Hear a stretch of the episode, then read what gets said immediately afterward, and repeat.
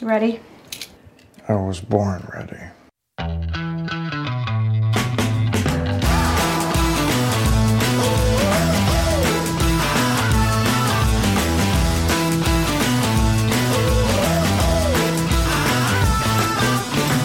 Welcome to a special emergency edition of Advisory Opinions Podcast. And listeners, you're blessed.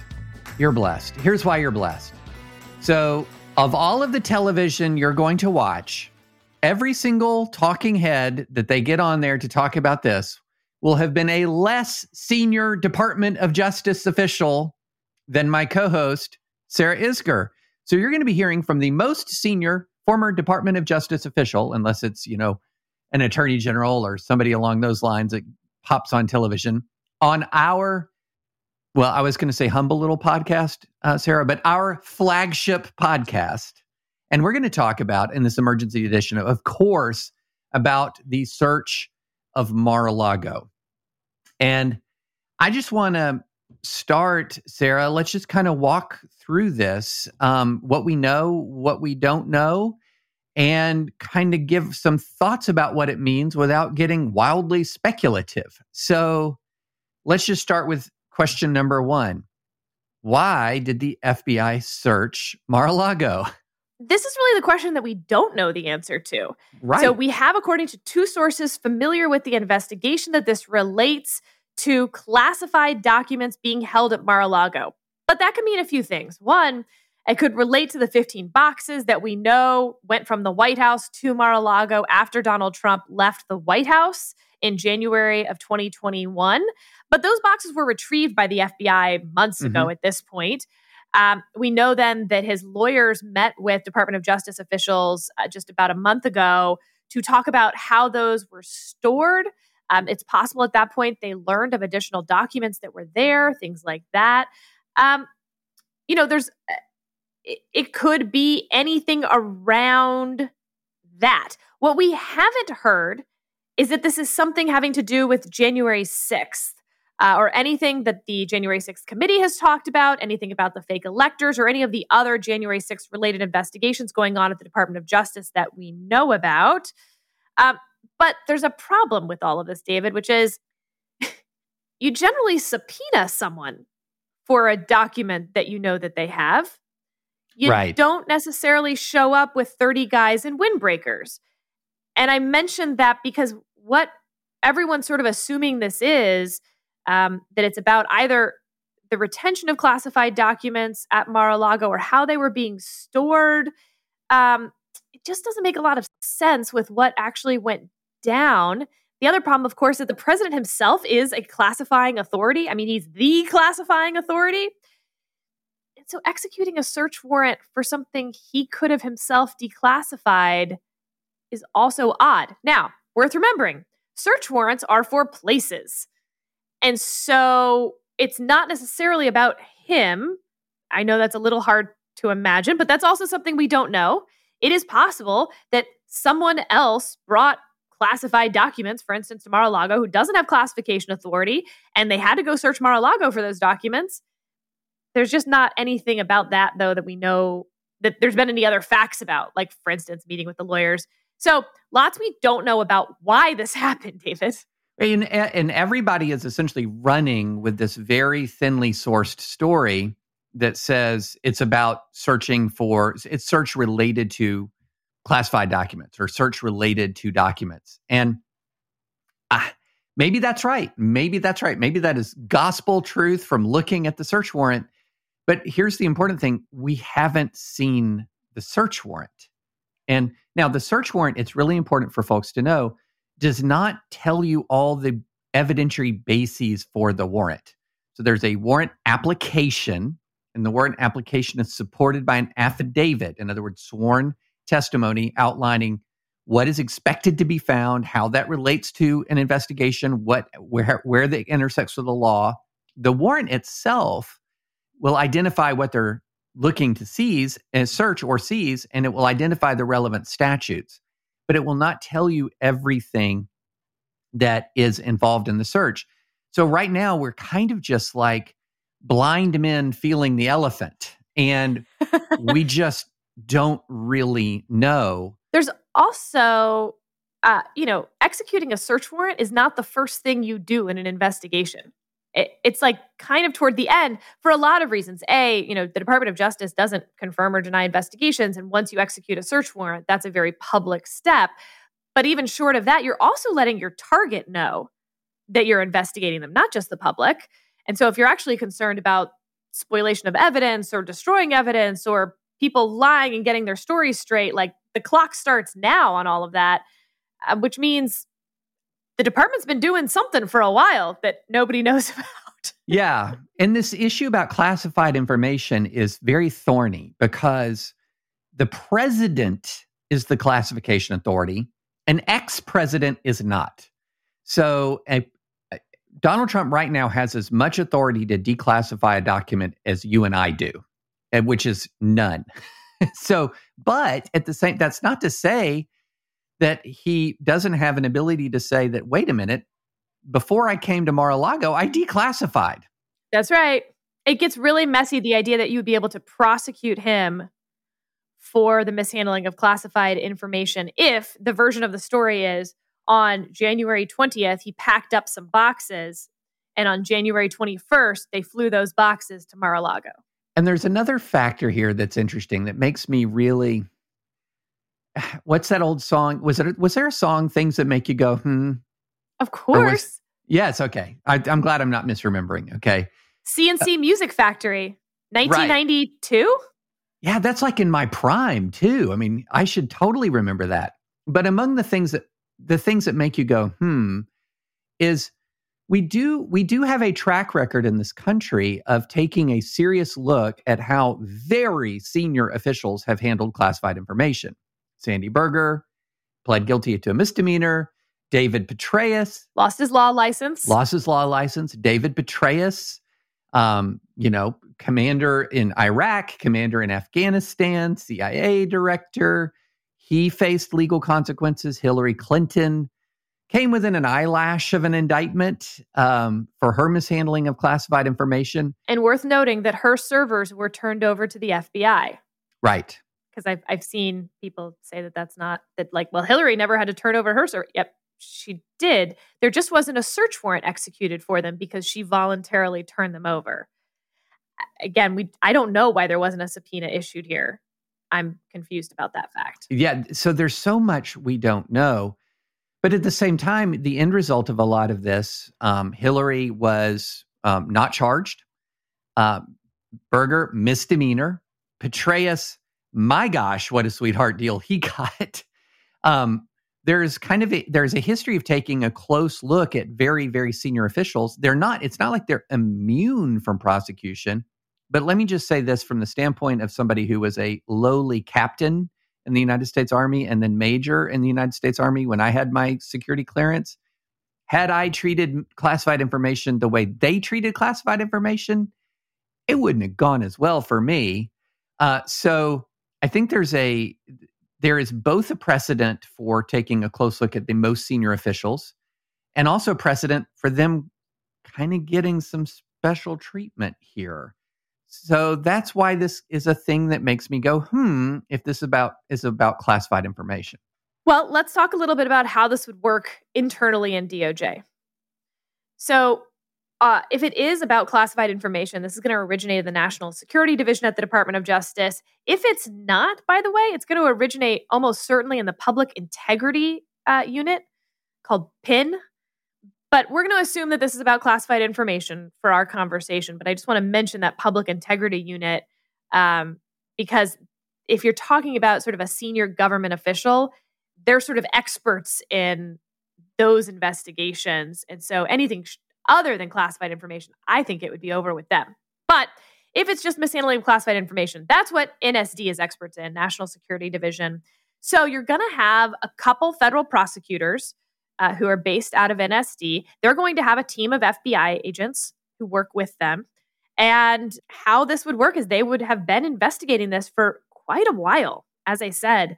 And at some point where they felt that they both needed a search warrant and had the evidence for a search warrant, the prosecutors are going to ask those FBI agents to swear out that affidavit under oath. It's going to include details about how they know what they know. Well, what they know, how they know what they know, what type of person they heard that from, whether they saw it themselves, whether they have a confidential informant, a witness, how recently they were told that information, how reliable that witness or confidential informant has been in the past. All of that is going to be in this affidavit. Then the prosecutors are going to take that to a federal judge. That federal judge is going to decide whether that shows that there's probable cause that a crime was committed. Not necessarily who committed the crime, but that it is more likely than not, basically, that a crime was committed. Before they get to that federal judge, now they've gotten all their stuff together in the affidavit, the prosecutors are going to go to the Assistant Attorney General for the National Security Division. That's a Senate-confirmed position. And they're going to say, here's what we got. Here's the next step we have to take if we want to move forward. And that person's going to say, oh, that's what? That's a spicy meatball. And they're going to call up the PADAG in the Deputy Attorney General's office. That's the Principal Associate Deputy Attorney General. It's sort of the substantive number 2 to the Deputy Attorney General. He also has a Chief of Staff. That person's going to deal with sort of the DAG's portfolio. The PADAG is going to be sort of the railway conductor, if you will, what actually needs to get done by the DAG, what he can handle himself or herself. So almost certainly that AAG is going to call the PADAG and say, yeah, I'm going to need time on the DAG's calendar. Here's what's going on. I want to fully brief you so that when you sit in that meeting, we sort of have everyone up to speed to have the DAG weigh in on this. That meeting is going to consist of some counselors to the DAG. He's going to have a national security counselor that works just for him, and then National Security Division Assistant Attorney General, potentially even those specific federal prosecutors to run through the facts. The DAG is then going to say, whoo, we're going to need to brief the Attorney General on this. Yeah. And a very similar process will play out with the Attorney General's kitchen cabinet. He will have a National Security Council as well that's just on his staff. He could even at that point, David, for instance, invite the Solicitor General into that meeting to hear about how they think that mishandling of classified information would apply to a president if they took it to the Supreme Court, whether they think a circuit court would uphold that. I mean, there could be any number of people in that room at a very, very senior level, but you're certainly going to have the DAG, the PADAG, the NSD, Assistant Attorney General. And the AG is going to say then, what does Chris Wray think about this? And at that point, Chris Wray might walk on over to the building. He actually doesn't walk. They even take a motorcade across the street, David. God. The FBI is right across Pennsylvania Avenue, and they will take a multi-car motorcade and drive it the block into the DOJ garage and come up into the circle in the courtyard in the center of the building. Weirdly, DOJ looks like it's this huge 5-sided building. Well, it's 4 sides, but they're not square. And there's a 5th side in the middle that makes it a square. Anyway, there's a huge courtyard in the middle that has a circular drive and place to eat lunch and a fountain, and it's beautiful. That's where the FBI director is going to drive in, get out, head on over to the 5th floor and say, Mr. Attorney General, I've been briefed all the way up by my FBI agents, their supervisor, up to the deputy FBI director, and I think they've got it. I think they've got probable cause, and we should move forward. This is the only next step in the investigation, and we must take that. And the AG is going to look at everyone in the room, ask them what they think, and give the sign-off. Now, interestingly, David, I do not think that they will tell the White House. And why? A couple reasons. One, that the Department of Justice since Watergate has just maintained this sort of independence when it comes to criminal investigative steps, to not have the White House weigh in on anything like that. Two, the White House doesn't want to weigh in on this. They don't want this to be their decision. You're doing them a favor by not telling them and letting them say they didn't know about it in advance. Now, publicly, the White House has said they learned about it from Twitter. That is weird because generally how that worked in my time is, and I'm thinking here of the Michael Cohen search warrant that was executed on the president's lawyer. 2 Republican congressmen were indicted. You call the White House counsel as the search warrant is being executed and say, yo, search warrant in process. That's right. you say, this is the Attorney General of the United States, and I'm calling so that you can let the president know that there is currently a search warrant being executed on former President Trump's residence in Mar-a-Lago. We will not be making public comment. Thank you. And you hang up the phone. Right. I think it's really weird not to even give them a heads up just from like a news standpoint. Like, give them some ability to respond to this. So then they're going to go to the judge. They're going to get that sign off. The reason you send 30 guys, by the way, in windbreakers is chain of custody. You've got to write every single piece of this down, what you find, where you find it, who touched it. And so that just takes a lot of people. The 30 guys going down there is not particularly meaningful to me because it's a large place. So let's talk a little bit about the identity. So we know who Merrick Garland is, former D.C. Circuit Court of Appeals judge, was nominated for the Supreme Court, nomination blocked prior to Trump's presidency, nominated as Attorney General, confirmed by the Senate. Christopher Wray, FBI director. Now, this is a little bit about his bio. He's a George W. Bush appointee, Yale Law School grad. He was appointed by Donald Trump, confirmed by Republican-controlled Senate. Also, Sarah, he is, just to show you that there is no 6 degrees of advisory opinions. There is only 1 degree of advisory opinions. He is a litigator. He clerked for Judge Ludig. Nice. Member of the Federalist Society. So this is Trump's selection for FBI director here. And there were all these immediate calls to defund the FBI. We saw all over the place on Twitter. Now, look, here's where I am on this, Sarah, on the FBI's role in this. The FBI has done some very good things, and it has done some very bad things. The fact that it's done some very good things does not mean that I should presume that everything is done properly and competently here. And the fact that it has done very bad things does not mean that I should presume that it has done stuff improperly and incompetently here. But it is worth noting that this is not a combination of two Democratic appointees at the FBI and the DOJ. This is a Trump appointee at the FBI and a Biden appointee at the DOJ. I think those biographical details are at least worth something. Yes. However, I do think it's worth talking about some of the mistakes that were made during the Crossfire Hurricane investigation. The Inspector General of the Department of Justice put out a nice long report. I read the whole thing. Look, there were a lot of corners cut in those FISA applications. That was what the IG report was most focused on. But also don't forget, you had an attorney at the Department of Justice fabricating a piece of evidence. He had an email. He doctored the email to make it look worse and more relevant than it was, and used that as the basis for gathering more evidence in this FISA application. That's really, really bad.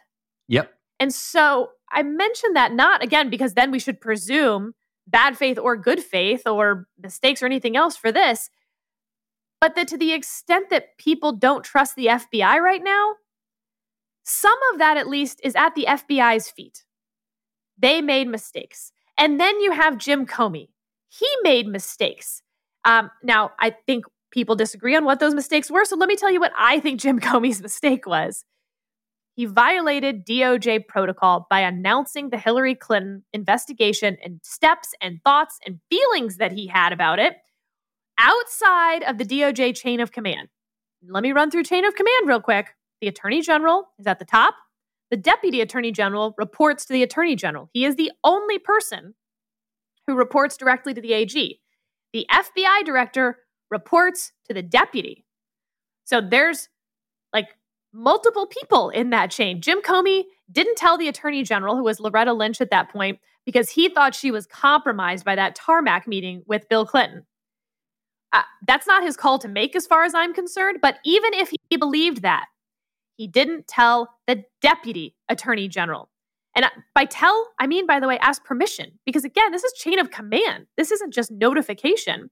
He said that he thought they were all partisan Democrats and they were going, to taint the reputation of the department. So instead, he just decided to cowboy it up and do that press conference on his own. And that led to then this series of cascading events wherein he had to update what was next when they found new evidence right before the election.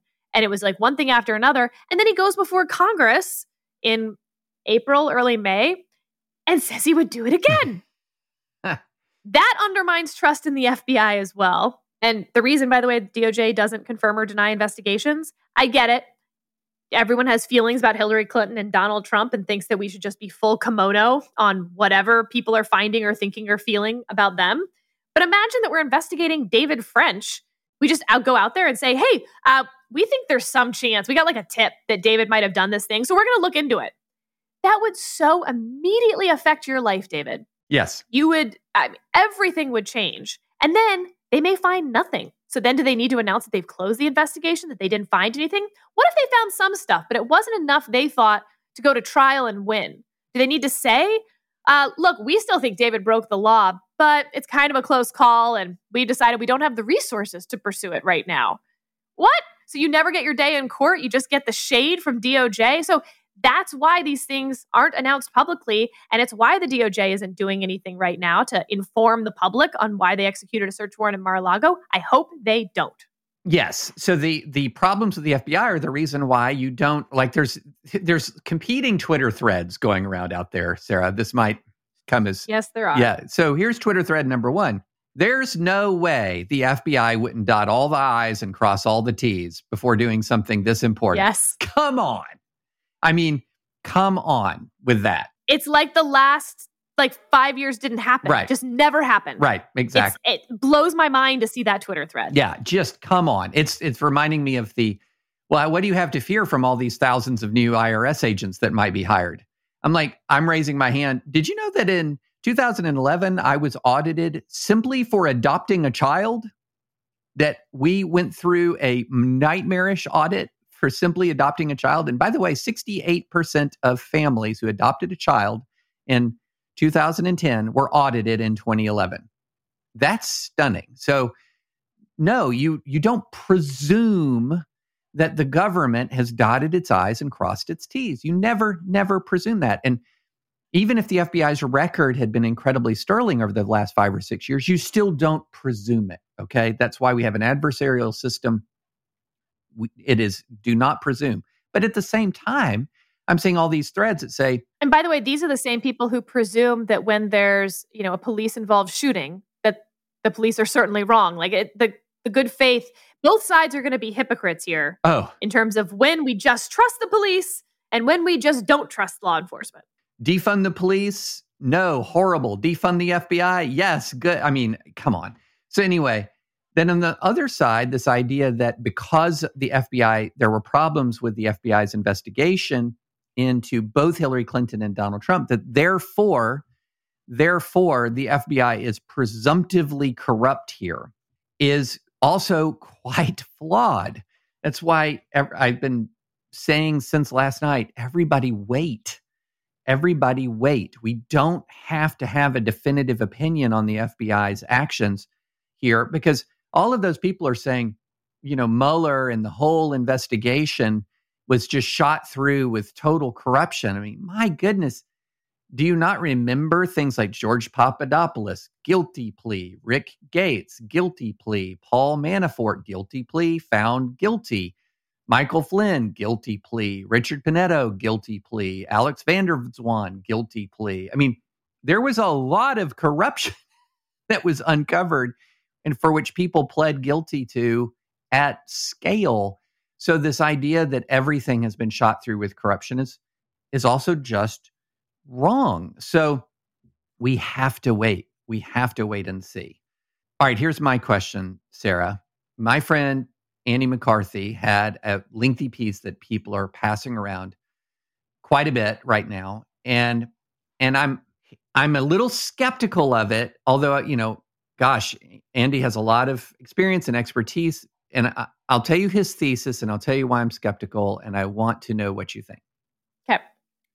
So his thesis is that the search for the classified information is a pretext for a search for information related to January 6th. And the analogy that he used was, if you know I'll just read it. There's a game prosecutors play. Let's suppose I suspect X committed armed robbery, but I know X is dealing drugs. So I write a search warrant application laying out my overwhelming probable cause that X has been selling small amounts of cocaine from his apartment. I don't say a word in the warrant about robbery, but I don't have to. If the court grants me the warrant for the comparatively minor crime of cocaine distribution, the agents are authorized to search the whole apartment. If they find robbery tools, a mask, and a gun, the law allows them to seize those items. As long as the agents are conducting a legitimate search, they are authorized to seize any obviously incriminating evidence they come across.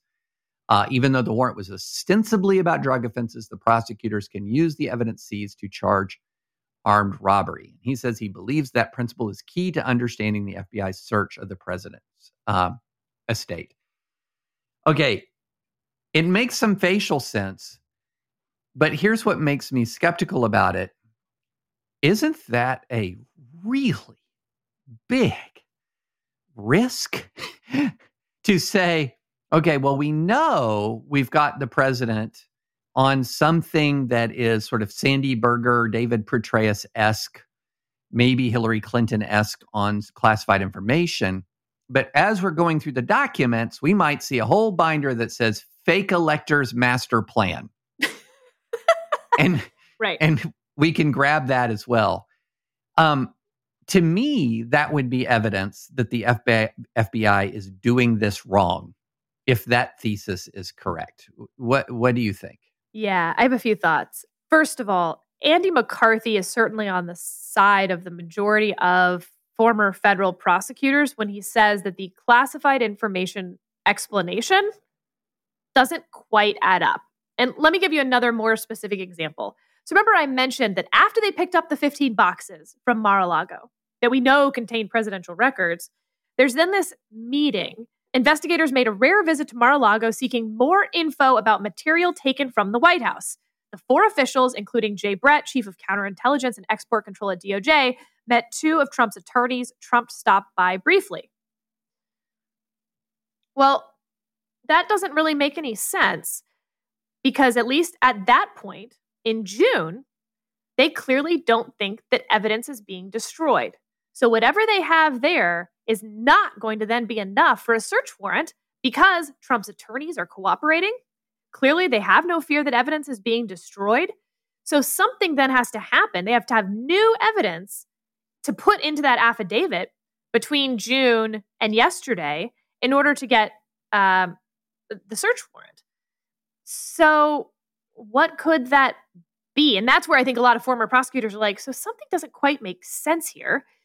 But I'm not sure that Andy McCarthy's explanation makes a lot of sense to me either. He's right when you're talking about drugs and armed robbery. This is pretty different. And it's not like we saw then for hours FBI agents rolling out boxes of computers and servers and documents. That's what you'd expect in a dragnet search warrant. This doesn't seem to have been that either. And frankly, I know 30 agents sounds like a lot. It's not that many. So again, not a lot of evidence for that dragnet search warrant idea. So on the one hand, I agree with him that the classified information explanation doesn't quite work from a gut check standpoint and certainly not from the evidence that we have so far. But his dragnet explanation doesn't quite work for me either, which this gets back to your point, David, of like everyone assuming good faith or bad faith on DOJ's part, like, well, they wouldn't execute a search warrant on a former president's residence just to go pick up two pieces of classified documents. I don't know. I agree. I think it's a little unwise, but I don't know. Maybe they did. Maybe. And here's the other thing hovering around out there. The search warrant is in Donald Trump's hands and his team's hands. They can put it out there if they want to. They can disclose it. Absolutely. Yeah. So that's also been, it's both frustrating and weird. Donald Trump's attorney would have been handed a copy of exactly what you said, David, not the affidavit, but that cover page, which would have included almost certainly statutory citations of the crimes they think that evidence would show were committed and what they're allowed to search for. Yeah. And we haven't seen that. And it doesn't make any sense. Yeah. Now, what about the FBI release? This is not, or the DOJ releasing it. Now, this is something that people are calling for the DOJ to release. No. You don't. I think I've said this before on at least one of the two podcasts that we're going to air this on. But I just learned this really valuable lesson from Rod Rosenstein that the times where you think you need to make an exception because this is so unusual, it's so unique, are exactly the times where the protocol is there to help you. DOJ does not comment on ongoing investigations. They do not confirm or deny the existence of ongoing investigations, even when you, the public, clearly know, like a search warrant's been executed, like a grand juror tells you that they are part of a grand jury and this is who just came to speak to us. Any of that doesn't matter. You, the Department of Justice, still do not confirm or deny the existence of the investigation. They're not going to say anything. Yeah. Struggled to find that word. But Trump has it. He could upload it to Truth Social this moment. His team could, with his authorization, his team, the members of his team who have Twitter access could upload it to Twitter this moment. I think he should. I think it's worth talking about the Marc Elias theory, since we talked about Andy McCarthy's theory. Oh, yeah, we have to talk about that, yeah. So Marc Elias is a Democratic lawyer. He's very, very partisan, David, and I think it certainly clouds his Twitter legal judgment, but I got to tell you, it's clouded some of his courtroom legal judgment that we saw during the run-up to the 2020 election, that just... the Democrats honestly should do better. But anyway, he tweets, the media is missing the really, really big reason why the raid today is a potential blockbuster in American politics. And he cites 18 U.S.C. 2071, concealment, removal, or mutilation. In Part B, it talks about what the punishment will be, fine, jail, and shall forfeit his office and be disqualified from holding any office under the United States. Now, plenty of lawyers tweeted at Marc Elias and were like, stop this. You're wrong. You should know you're wrong. So Marc Elias then adds another tweet. Yes, I recognize the legal challenge that application of this law to a president would garner since qualifications are set in the Constitution. But the idea that a candidate would have to litigate this during a campaign, in my view, is a, quote, blockbuster in American politics. Okay, so You're saying it doesn't apply whatsoever, but the fact that it could apply... Okay. That's bad law Twitter, and I don't appreciate it, Marc Elias. But David, the reason, of course, that he hints at here, the qualifications for the presidency of the United States are listed in the Constitution. Congress can no more set a statutory new qualification that the president can't have mishandled classified information, then they can say that the president has to have red hair. The blockbuster would not be the provision of the provision of the statute that says shall forfeit his office and be disqualified from holding any office under the United States, because that provision loses. Okay. Yeah. No, the blockbuster is he's effing indicted. The blockbuster, he's effing indicted and could be in prison. Okay. Yes, for 3 years. That is the blockbuster here. So you could have a Donald Trump announced for president, be indicted and convicted, and run for president from federal prison? I mean, that's your blockbuster. I think all that's unlikely, possible, unlikely. But yeah, that's your blockbuster here. It is not a absolutely unconstitutional provision as applied to the president of the United States. So, but David, this raises another question. If Mar-a-Lago has, again, two random pieces of paper that classified or stamped on, and the head of counterintelligence went down there and was like, we need those pieces of paper back. And Trump's lawyers were like, no, go pound sand. And they're like, no, you go pound sand. And they felt like they were just pressed against the wall, and they either had to let it go or get a search warrant. I guess I'll be honest, I'm not totally sure why they wouldn't wait until November 10th, 2024. Yeah. It's a good question. Unless you actually think those specific pieces of paper would cause great national security harm to the United States, but I kind of doubt they would, considering we know that one of the things in the 15 boxes was the map of the hurricane showing it hitting Alabama that proved the president right. These were things he wanted for his presidential library.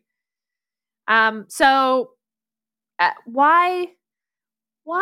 turn up the temperature so hot, so fast now? And that's where, again, you get back to the, like, it's so it doesn't make sense that it's over two pieces of classified, pieces of paper. There's a lot here that we're running with in the public commentary that I'm like, whoa, hold on.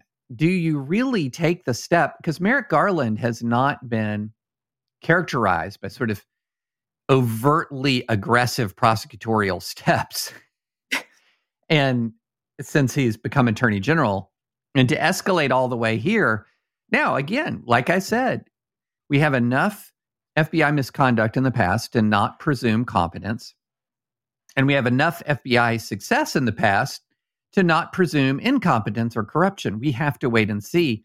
But the public reporting is, again, to go back to C+C Music Factory, is a thing that makes you go, So now, David, let me now forget everything we've just said. I want you to assume my premise is 100% accurate. Okay. There are two pieces of classified information.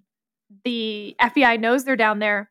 The lawyers told them that in June, said they weren't going to give them back and that they were in Trump's safe, so they were perfectly fine. And they kept negotiating. They reached a stalemate, and Trump would not give the documents back to the federal government.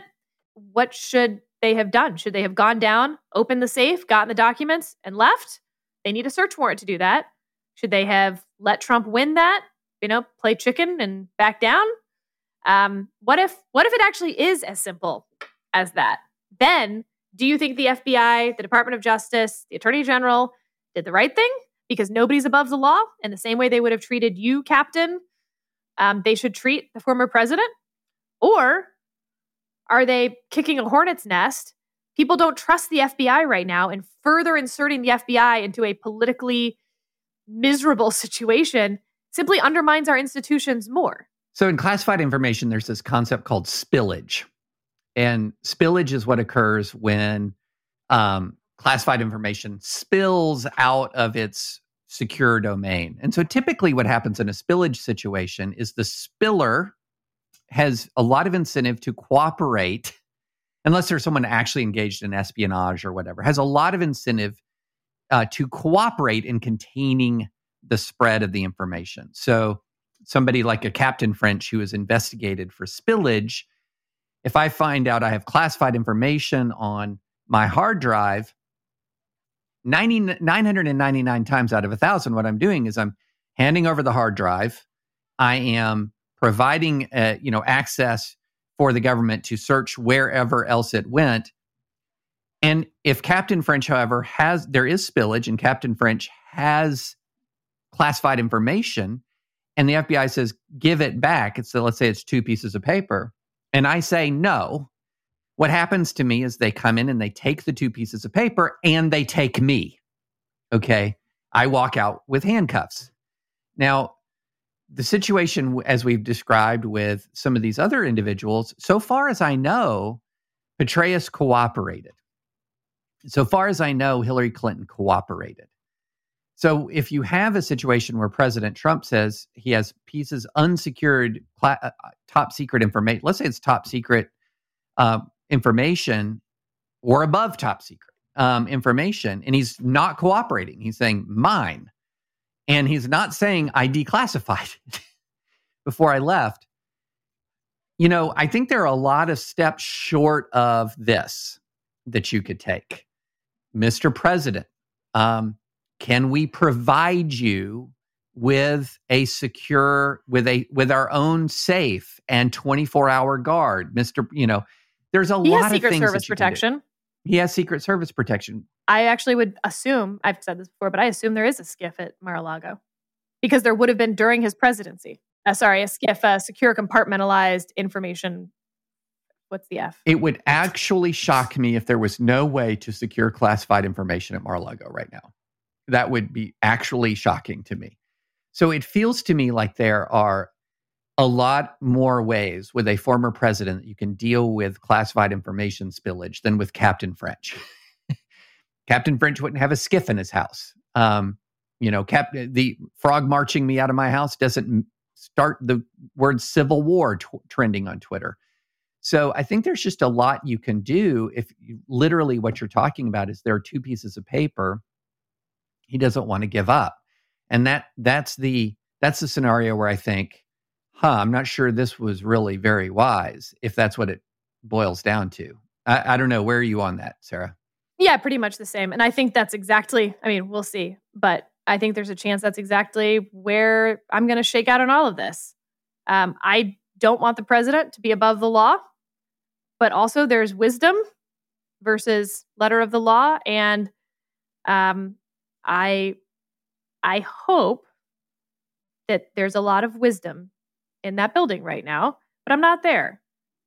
And as you said, I think that's where having Chris Wray and Merrick Garland is kind of a two-key system for the nuclear codes on this. You know, Chris Wray is a very, very smart, experienced, serious, thoughtful person. Yeah, and a Trump appointee. And I will say, though, that the one thing that the two keys don't give you is that Chris Wray and Merrick Garland are not political people.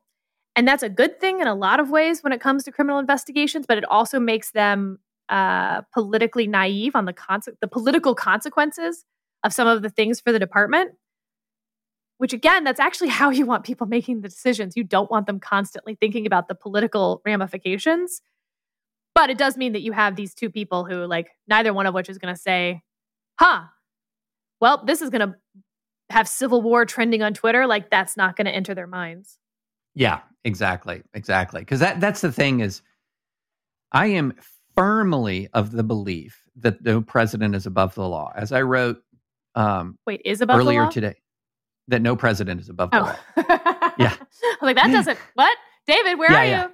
I know. No president is above the law. So I'm very firmly of that belief. I'm also very firmly of the belief that if you're going to indict a president, if you're going to even execute a search warrant against a president, you got to have a lot of slam dunk evidence there because there is an enormous danger. One of the things that preserves our republic is a consensus view that this is a rule of law governed law enforcement and political system. And so politicization of law enforcement as a weapon to wield against political enemies, as people rightly point out, is, you know, quote, banana republic stuff. So there has to be, and I've said this a million times when I've been asked about this, if you're going to talk about indicting or searching a president, you shouldn't have a stretch legal theory. You shouldn't have a novel legal theory. It shouldn't be penny ante stuff. It has to be A, B, C, D, clear as day, and then that is why he should be searched, or that is why he shouldn't be indicted, or that is why he should be convicted. It needs to be very, very clear, easy for people to understand, and not something where it's like, let me explain why this indictment is so compelling, thread 1 out of 72. It has to be something that is, this is a very simple way of explaining what he did. Here is the evidence. It's very simple to understand. Otherwise, it's going to be lost in the abyss of hyperpartisan politics. And I don't think we're going to have a civil war, but the frenzy I saw online tells me it's not out of the question that some disturbed individual somewhere won't pick up a gun and try to do something about whatever they see happening. And that is very sobering to me. I think that is where we'll leave it. On that grim note. Sarah, we got to stop having these emergency pods. Why? They're fun. Well, they're always occasioned by such seismic national events. So it's necessary. Like, you can't have an emergency pod without the seismic event. The one goes without the other. Otherwise, it's just a frivolous extra pod. That's right. Well, thanks as always for listening. And as always, please rate, subscribe, and check us out at thedispatch.com.